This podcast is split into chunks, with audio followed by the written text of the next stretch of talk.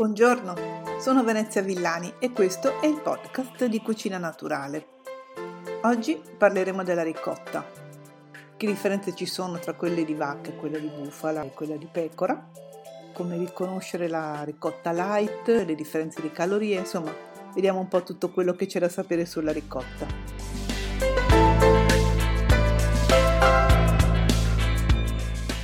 Io l'adoro. Stamattina l'ho mangiata, giuro su una fetta di pane di segale tostato e poi un filo minimo di sciroppo di datteri. Ma la ricotta, lo sappiamo, è estremamente eclettica, è buona così com'è, si usa anche nei primi, nelle torte salate, nei dolci, nelle creme, insomma, si può usare in mille modi. Inoltre è anche un prodotto economico e un motivo c'è perché non è legato alla sua qualità.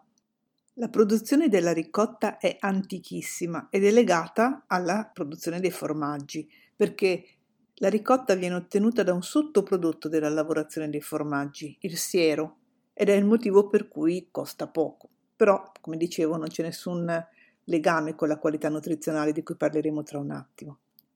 Quindi, quando il casaro prepara il formaggio, fa coagulare il latte in precise condizioni di caglio, di temperatura e tempo. Le temperature sono approssimativamente fra i 30 e i 50 gradi a seconda del tipo di formaggio che si deve ottenere.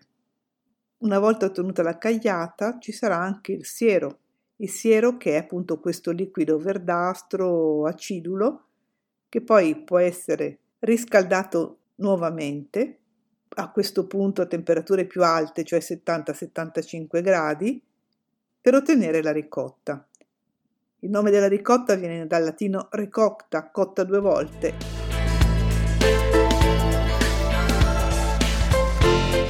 È interessante sapere che nella cagliata rimane la maggior parte delle proteine del latte e in particolare la caseina, insieme con grassi, minerali e le altre componenti del latte, mentre nel siero troveremo di più gli zuccheri e altri tipi di proteine che sono le albumine e le globuline che dal punto di vista nutrizionale sono ancora migliori rispetto alla caseina. Quindi la ricotta ha proteine di qualità nutrizionale migliori rispetto a quelle dei formaggi. Posso parlare in contrapposizione di ricotta e formaggi perché la ricotta non è classificata appunto come formaggio perché i formaggi sono per definizione derivanti dal latte direttamente, mentre la ricotta deriva dal siero, quindi non può essere definita un formaggio.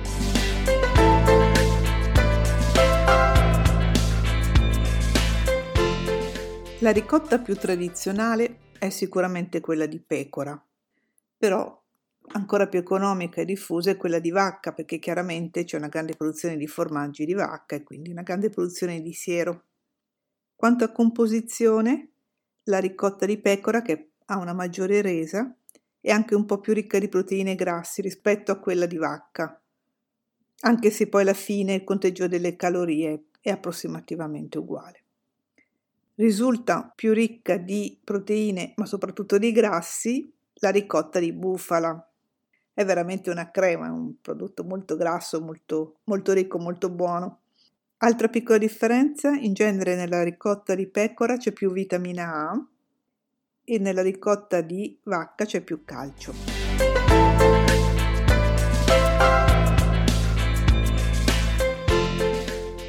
Parlando di calorie, la ricotta fatta semplicemente con il siero ne apporta poco più di 100 per etto, quindi è veramente molto poco calorica, però è anche la più rara, viene spesso classificata come light e invece la ricotta light è la ricotta vera, cioè senza aggiunte.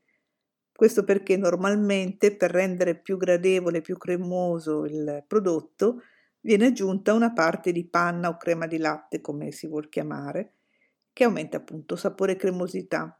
La percentuale non la conosciamo, lo si può capire guardando e confrontando le etichette nutrizionali.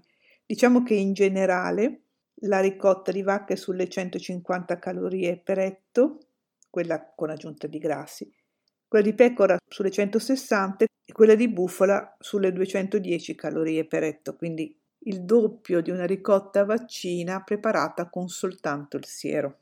La ricotta risulta comunque un latticino molto magro, anche quando si arriva a 160 calorie per etto. Siamo ancora lontani per dire rispetto a una mozzarella che ne porta 250. È difficile trovare un qualche latticino meno calorico della ricotta.